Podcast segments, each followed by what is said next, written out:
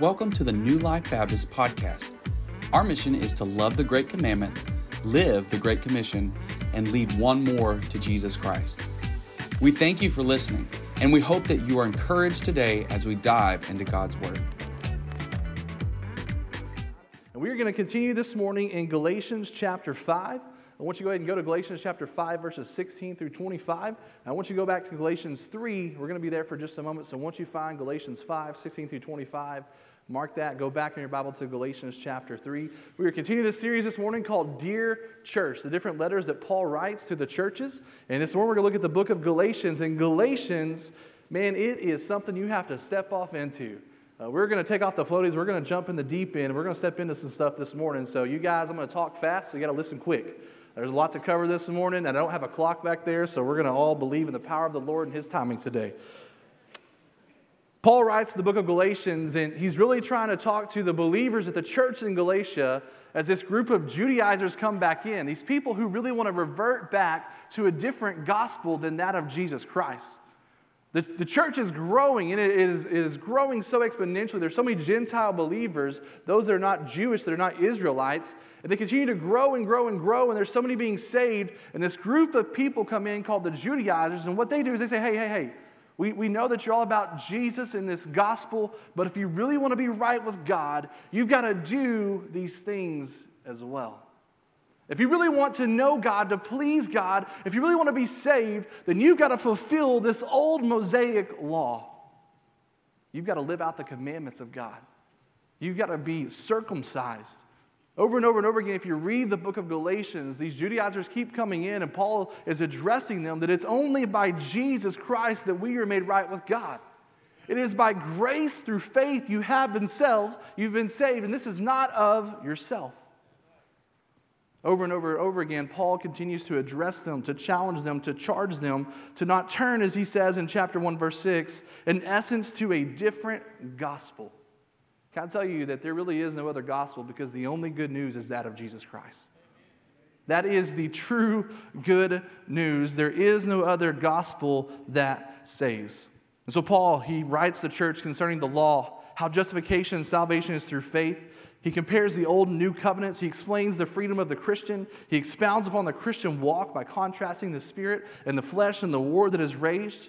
He encourages them to not give up, to continue to do good, that they would not grow weary, for in due time there will be a reaping if they do not give up. And he gives them a final exhortation to carry one another. It's an incredible book, and it has challenged and charged and encouraged me greatly. I say this book several, several times as we were at camp and just been reading through it, saying, God, we're on earth. Do I possibly bite off a piece of this with a lot of time that I have and begin to teach? And here's the greatest thing God revealed to me in this. I'm called to live a victorious Christian life. I'm called to live a victorious Christian life. I don't know about you, but I want to see God do something He's never done before. I don't know about you, but I don't want to just be saved, be baptized, be a pastor. I personally want to live and walk with God in such a way that we can't distinct the two and tell them apart.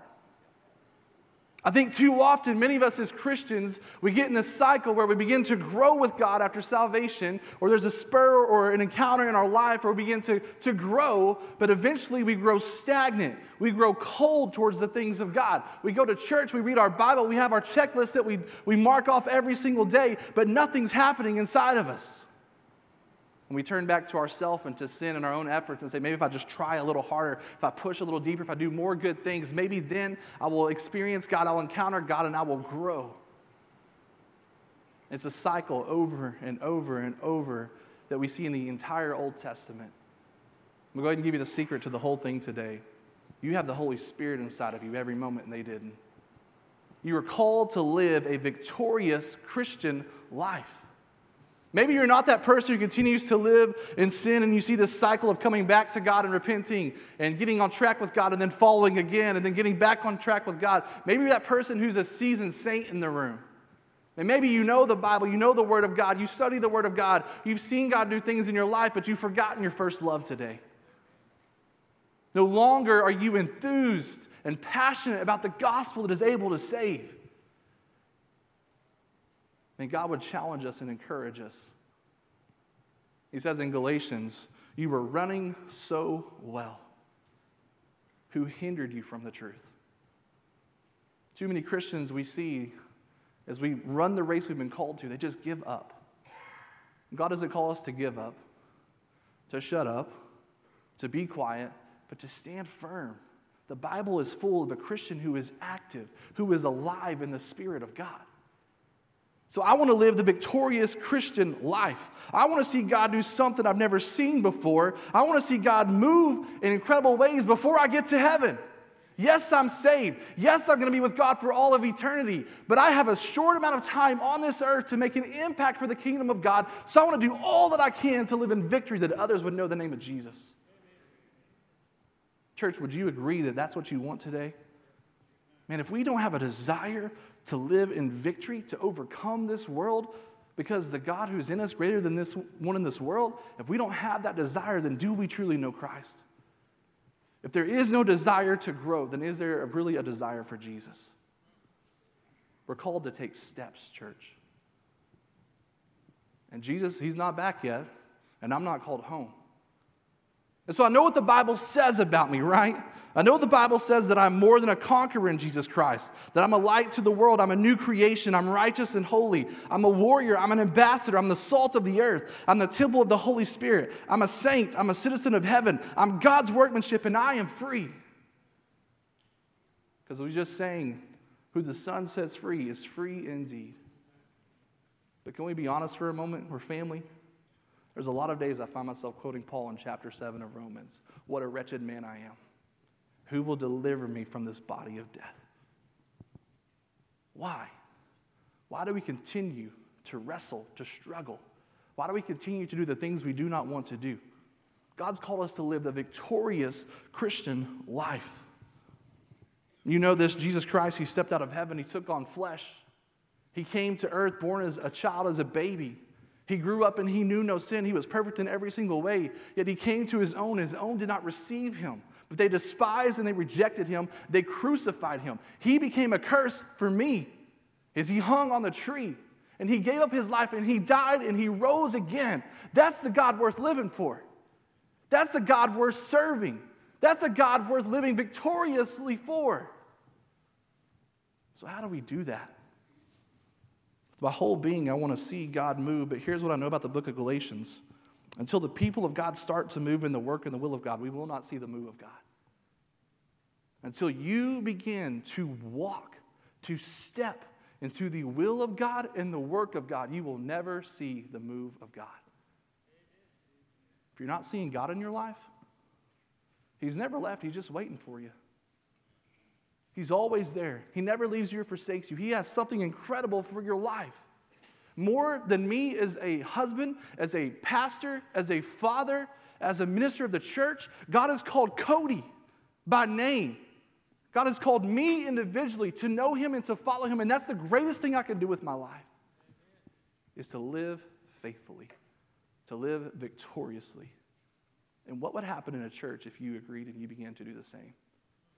What could God not do with a church who said yes and began to step and walk in faith and victory? God absolutely loves us, absolutely invites us to be a part of what he wants to do. And I can't just sit back and watch the world burn. Too often, Christians, we believe in passivity and quietism. A Christian is not called to just sit on the sidelines and watch people that are dying and lost and going to hell just suffer. We're called to engage. We're called to walk. So the first thing that we got to do is this, is we've got to work out our sanctification. We're going to go Galatians chapter three, verses one through six. It says this, O foolish Galatians, who has bewitched you? It was before your eyes that Jesus Christ was publicly portrayed as crucified. Let me ask you only this. Did you receive the Spirit by works of the law or by hearing with faith? Are you so foolish? Having begun by the Spirit, are you now being perfected by the flesh? Did you suffer so many things in vain, if indeed it was in vain? Does he who supplied the Spirit to you and works miracles among you do so by the works of the law or by hearing with faith? Just as Abraham believed God and it was counted to him as righteousness. for just a moment, I want you to understand the context of what's happening here. There's the Judaizers that have come into the church, and they are just saying, you've got to do the law. You've got to do these religious ceremonies, these rituals, these customs. This is how you please God. This is how you get right with God. And Paul says, no, it's Jesus Christ. He says, you have been set free. Verses one and thirteen, you can look at those. He says, you have been set free. You've been set free from the law, but also from sin. And so Paul begins to go in here and dissect this and talk about, hey, how are you saved? Was it because of you? Do you have power to save yourself? Is there anything in your own, your resources, your power, your strength, your might? Is there anything you can do to save yourself? Absolutely not. The law cannot save you.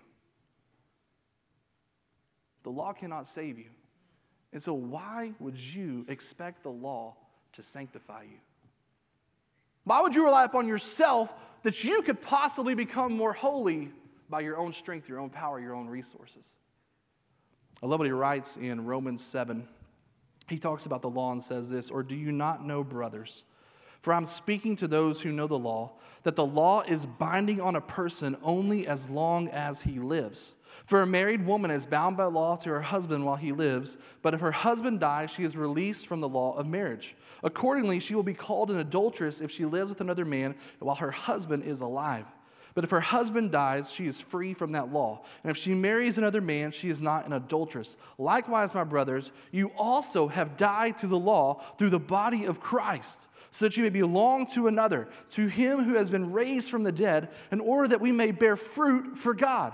For while we were living in the flesh, our sinful passions aroused the law. We were at work in our members to bear fruit for death. But now we are released from the law, having died that to, to that which has held us captive, so we may serve in the new way of the Spirit and not in the old way of the written code. Church, there's a lot of people who, when they try to measure their sanctification, they say, okay, how much and how much effort did I give in my Bible reading, in my witnessing, and singing spiritual songs, and going on mission trips, and doing good works? Paul would totally, totally say, you're wrong to measure things by your own effort. You're wrong to measure things by your performance for God, whenever we measure sanctification by his performance through us. And so hear me say this, Bible reading, studying the Word of God, praying, worshiping God in spiritual songs, fellowshipping with the believers, going on mission trips, witnessing, those are incredibly good things that every believer is commanded to do. Every single believer is commanded for us to do those things. But it's the Holy Spirit who produces that in us. It's the Holy Spirit who works in us. Otherwise, what would be the difference between you and the atheist who sits here every single week, who reads their Bible, who sings songs, who prays, who goes on mission trips, who worships, who witnesses? You see, there's something different about you, and it's called the Holy Spirit inside of you. Every single person, when they call upon the name to be saved, they receive the Spirit of God. Why is that good, church? Why is that so, so good? Because at all times, every single moment, God has placed himself inside of you to lead you, to restrain you, to guide you, to comfort you, to give you peace, to give you assurance, to take you where you ought to go. Every single moment, you have God with you. How do you live the victorious Christian life? Through the Holy Spirit within you. Work out your sanctification. It is absolutely essential. In fact, Matthew five seventeen, Jesus says, I've not come to abolish the law and the prophets, but to fulfill them. Here's the beauty of the law, the Ten Commandments, the law that God has, the old Mosaic covenant. Here's the beauty of the things that God has for us. No longer is it an external restraint to keep chaos from happening. It's now an internal motivation. We love God, so we keep the law. We love God, so we do the works that God has called us to of the law. There's a beautiful illustration of this in Exodus chapter twenty-one. Verses two through six. It says, when you buy a Hebrew slave, he shall serve six years, and in the seventh he shall go out free for nothing. If he comes in single, he shall go out single. If he comes in married, then his wife shall go out with him. If his master gives him a wife, and she bears him sons or daughters, the wife and her children shall be her master's, and he shall go out, not go out alone. But if the slave plainly says, I love my master, my wife, and my children, I will not go out free, then his master shall bring to God and bring him to God, and he shall bring him to the door of the doorpost, and his master shall bore his ear with an awl, and he shall be his slave forever. Here's what that means, church. the two scriptures we've just read about. You have died to the law. You have been given Jesus Christ, a better covenant, a perfect covenant. You've been given his Holy Spirit. So to go back into the law and to look at your sanctification, your growth, your separation, your holiness as you grow and become more and more like Jesus, if you look at how much you do religious ritual things that is on the outside, then you're committing adultery. That's a hard thing to eat, right? It's a hard thing to step into. Those things are absolutely essential and necessary, and we're called to fulfill the law. But the law is dead to us, and we are made alive in Christ, and so now we keep the law because we love God. This just talks about a slave would be set free on the year of Jubilee. After six years of serving, the seventh year, they were able to go free. But if that slave said, no, I love my master, I don't want to go free, I want to serve him, then they would put an earring in his ear. Can I tell you that that's the heart of every single Christian and ought to be? That we've been given such freedom, and yet we want to be slaves to Jesus. We want to serve him because he's the greatest perfect master. He's our Father. He's perfect in every single way. And our master leads us where? Besides still waters. It's so, so good to be a slave to Christ, to want him to lead you. And so he works out this sanctification, that it wasn't through their own works that they were saved, but it was through faith, that it wasn't through their works that they saw miracles, but by the Spirit of God. So he wants to work out their sanctification. The next thing he says is we are to walk by the Spirit. And this is going to be back in chapter five, verses sixteen through eighteen.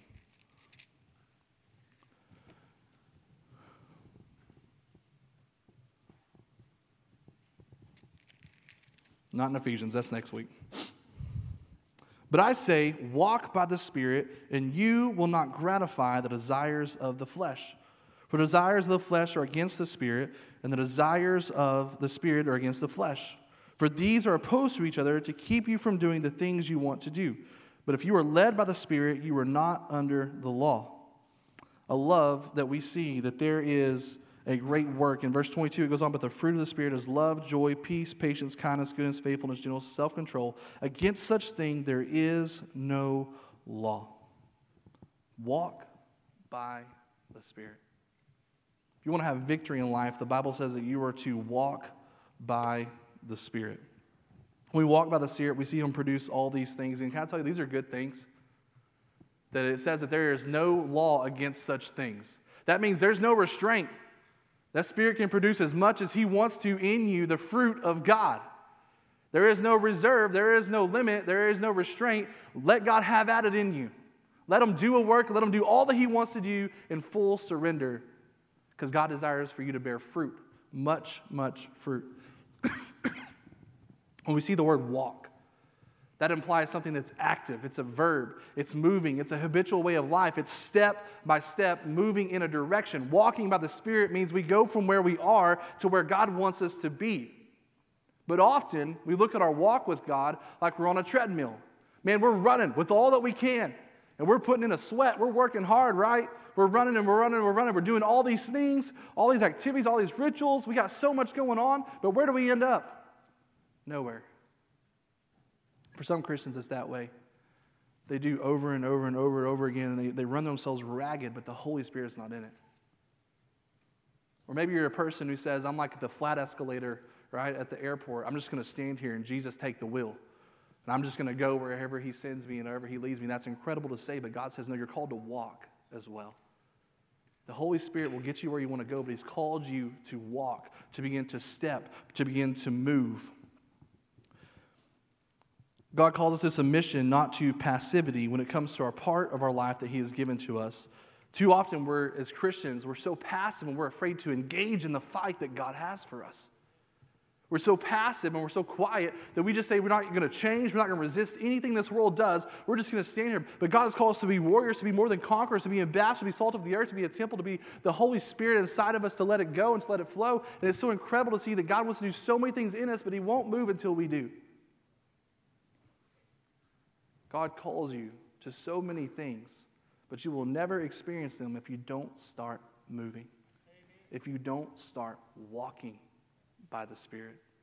I've got a picture of my son, I believe. This is from church camp this week. That's him on the left up there climbing up this thing called the Alpine Tower. All right? We conquered some fears this week. It was a good time. The man Eli, he is terrified of heights. And so what he would do is he would go over to this left side or the right side, wherever it was. He did this several days. And they would hook him up to a harness. There would be a person over there that was like a belay. And they would have uh, the rope that they would let out. They'd be like his anchor. And what he would do is he would begin to go up this, and then he would panic every single time. And I love that here's what happened. Eli, although he was hooked up, had to still step every single step. But here's what's incredible. There was a person who had him the entire time. There was a person who was speaking to him and saying, hey, step here, buddy. Hey, step here, buddy. Hey, grab here. Hey, just lift up your left leg, guiding him every single moment. But guess what? For Eli to ascend the tower, he had to what? Climb. There was a part where he was involved. There was a part where he had to do something. That person wasn't just going to sit there and just pull him all the way up to the top and say, I hope you had a good ride. No, he said, I want Eli to be active in this, and so I'm going to lead him, I'm going to guide him, but he's going to have to step one stone at a time. Same for the life of a Christian. God wants to move incredibly in our lives, but we've got to be ready to move and begin to step into what he's calling us to. Begin to know the will of God, begin to know the work of God, and begin to walk in it. Walking by the Spirit. The Bible talks about several different things, what we're called to walk in as Christian. Some of them are humility. We're called to walk in purity, to walk in contentment, to walk in faith, to walk in good works, to walk differently than the unconverted. We're called to walk separated. We're called to walk in love. We're called to walk in light, to walk in wisdom, to walk in truth. So church, if the, if the Lord is calling us to walk, we must move. We must begin to step into what he has for our lives. Otherwise, we become like the ones who say, Lord, Lord, and we're only hearers of the word and not doers.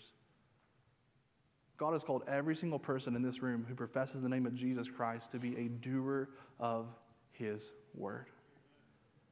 And it's the Holy Spirit that enables you to do that. So we walk by the Spirit. And this sounds so easy, right? Okay, just listen to the Holy Spirit, do what he says to do, and it's all going to be great. But Paul says, but there's this thing called flesh. Verses seventeen through twenty-one, back in Galatians chapter five, says this. For the desires of the flesh are against the Spirit, and the desires of the Spirit are against the flesh, for these are opposed to each other to keep you from doing the things you want to do. There it is. There it is. Why do we not live in victory?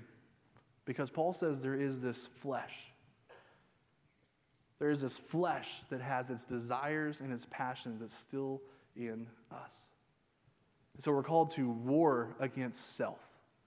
We've got to wage war. Can I tell you this? The greatest problem in the world, no matter what we do to fix it, with all the external things that we do, housing, transportation, education, income, medical care, uh, presidential campaigns, doesn't world peace, world hunger, whatever it is, those are incredibly good things, but man's greatest problem is man himself, his sin.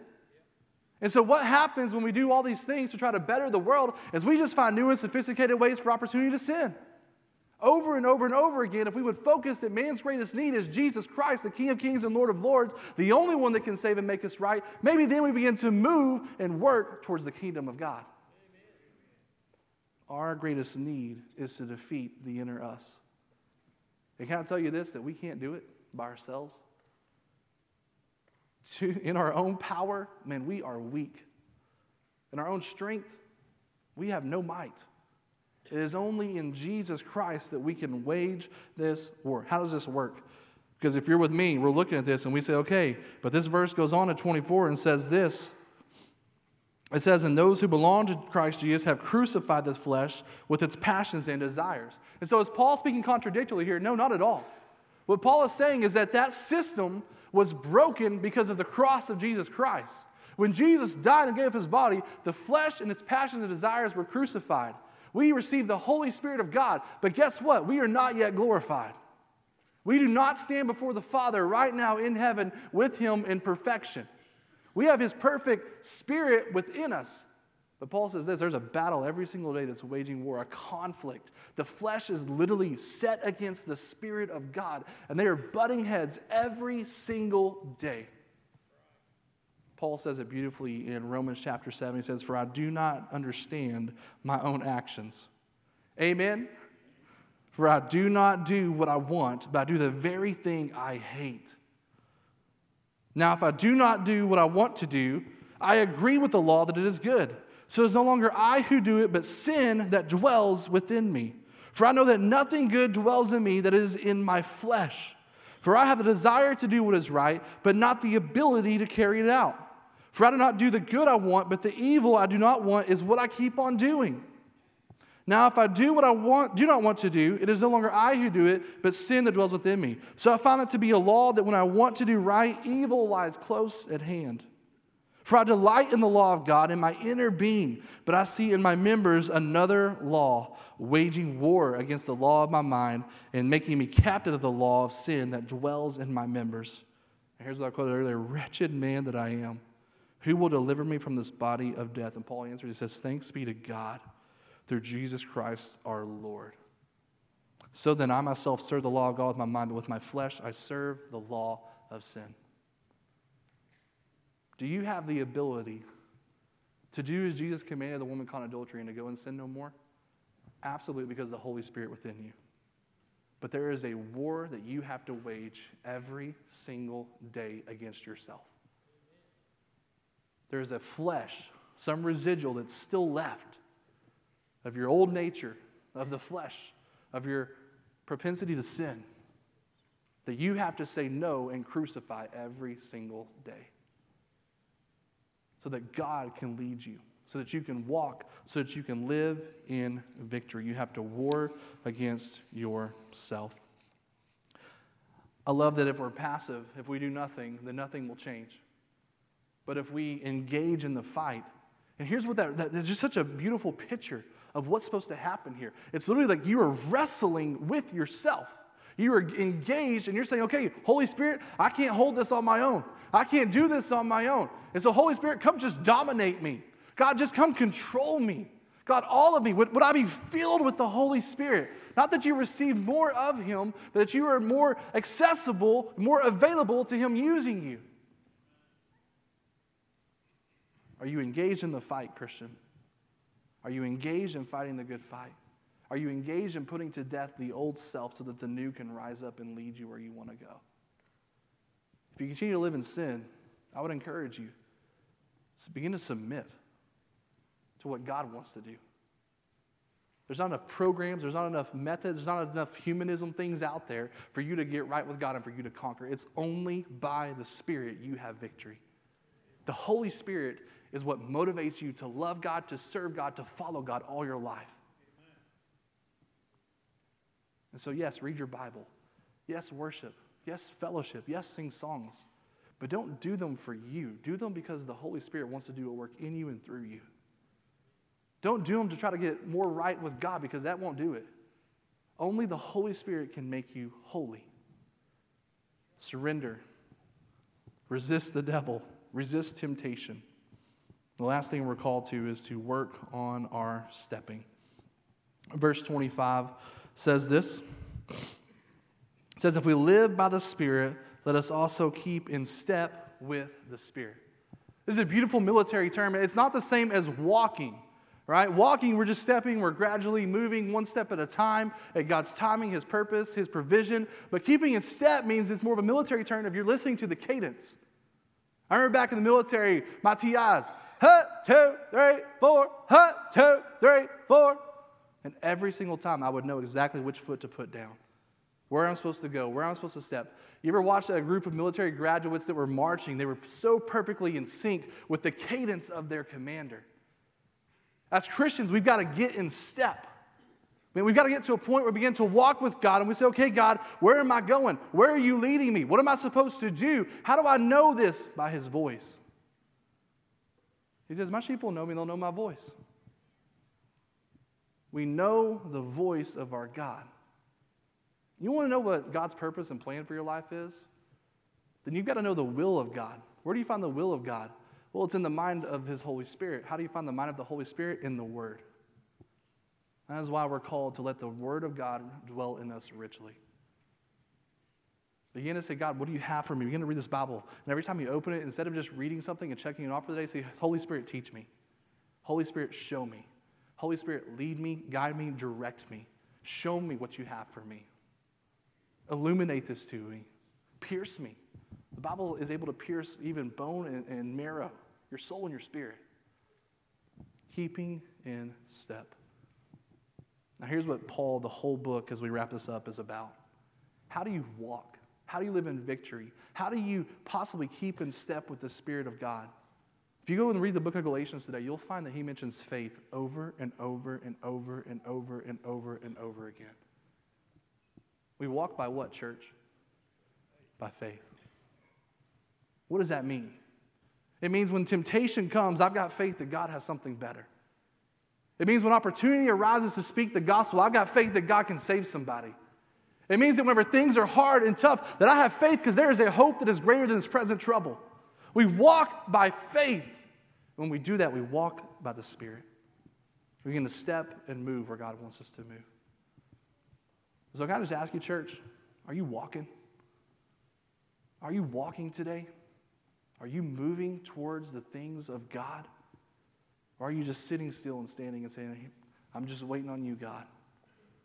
Because God would say, no, I'm waiting on you to begin to walk and move. We thank you for listening. Be sure to click the subscribe button on this podcast so you don't miss out on any and all of our future content. We pray you were encouraged by the Word of God today. If you feel that the Lord is leading you to make a decision or have questions, you can reach us on Facebook, Instagram, or at our website at new life baptist dot faith.